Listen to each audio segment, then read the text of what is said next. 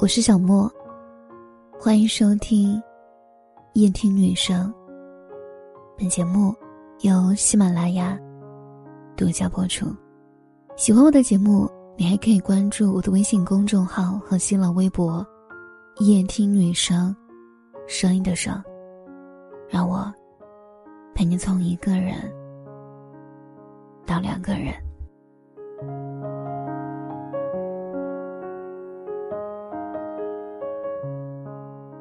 时间真的能治愈一切的伤吗？可是十年了，小米再见到他，心里还是会有些不自在。这些年，小米一直在用时间治愈过去的伤，哭过，痛过，迷茫过，也彷徨过。他就像一位赤脚医生一样，为自己疗伤，想要奋力地走出一段坎坷难忘的岁月。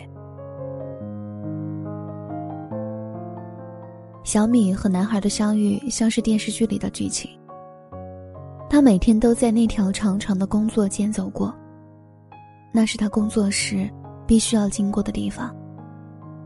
有两个大大的库房，一边是标准间，一边是零部件，每天会根据工人师傅的需要给他们发零件。刚参加工作不久，有几分腼腆害羞。瘦瘦小小的他扎着高挑的马尾辫，从左到右，从右到左的来回往返。工作间隙也不同人寒暄聊天，也不停歇逗留，总是一个人走着。男孩是一名技术员，是来这里验活的。男孩经常来，一来二去，两个人都对彼此有了些印象。经过工厂师傅的引荐，很快他俩正式见面。小米的性格有几分拘谨害羞，好在男孩还挺主动的，不管任何事。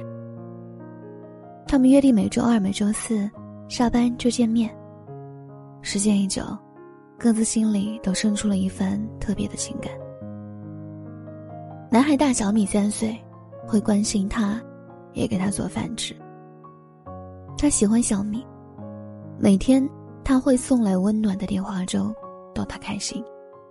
工作间隙会发来短信，问他累不累，还有一些惦念的话语，顺便写一句应景的诗，会让小米原地傻笑好久，心也渐渐地向他青睐。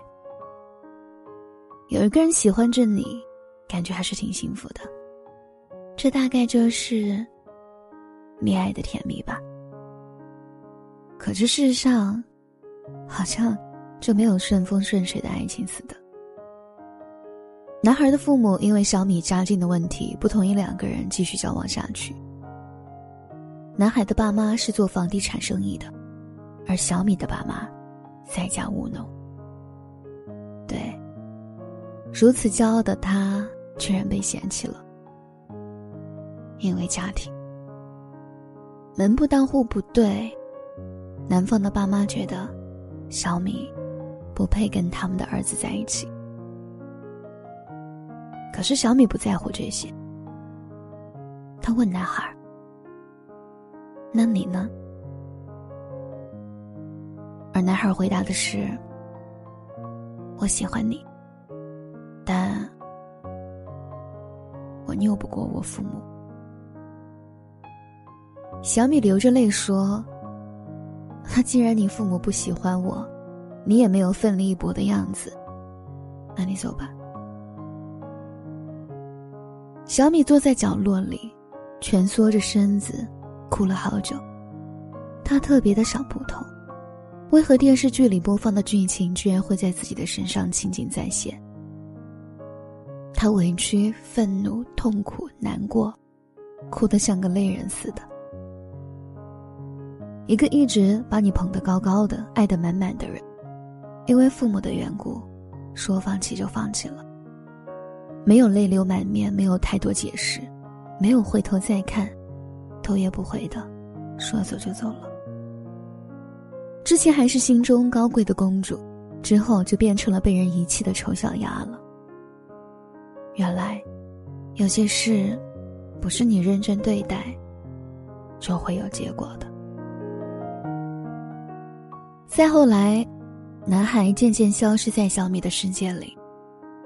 小米无力又无望，但心中还是抱有希望，希望有一天他会回过头来找他，向他哭诉悔过。他觉得自己一定会心软，他会原谅他，还愿意跟他在一起。可惜他没有。小米回想曾经一起唱的那句，说好绝不放开相互牵的手，可现实说过有爱还不够。他的眼泪顿时模糊了双眼。他也是一个很骄傲的人呀，他也是一个自尊心很强的人啊。他感觉自己像做了一件错事的孩子，被别人狠狠地扇了一巴掌。那种委屈说不出来，也哭不出来。那段时间他基本不太说话，脸上没有任何表情。他总觉得有无数双眼睛在背后看他，笑他。所以他总是逃避，每周五下班就赶紧逃回家。他不想见任何人，他把自己封闭起来。很长一段时间做什么都拿不住，眼泪总是很脆弱，没什么胃口。即使在心中给自己加油，坚强点，没什么大不了，能挺过去的。可思绪还是回不到平静的状态，心感觉溃烂的厉害，需要上点药才能好。原来终究有些话安慰得了别人，却劝不了自己。原来很多话真的只能安慰别人，却劝不了自己。小米是一个很有定力的女孩，她从不死缠烂打，她有自己做人的原则和处事的方式。随着时间的推移，她的目光有所偏移，她做起了自己喜欢做的事，她的心慢慢地走了出来。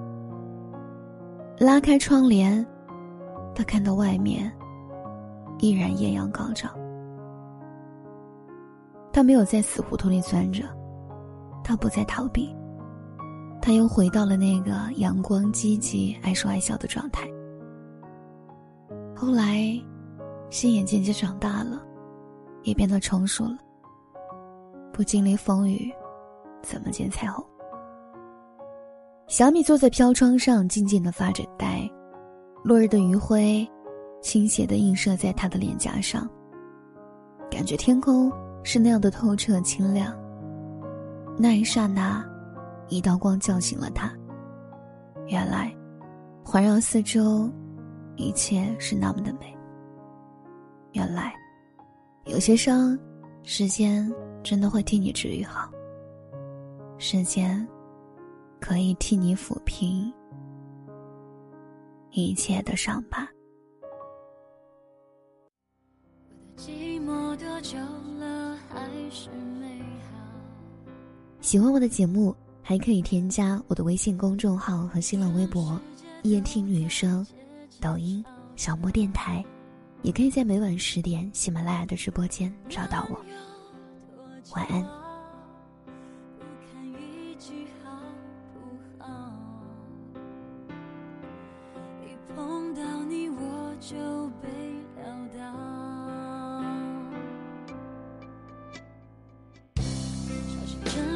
冰山后从容脱逃，你总是有办法轻易做到。一个远远的微笑，就掀起汹涌波涛。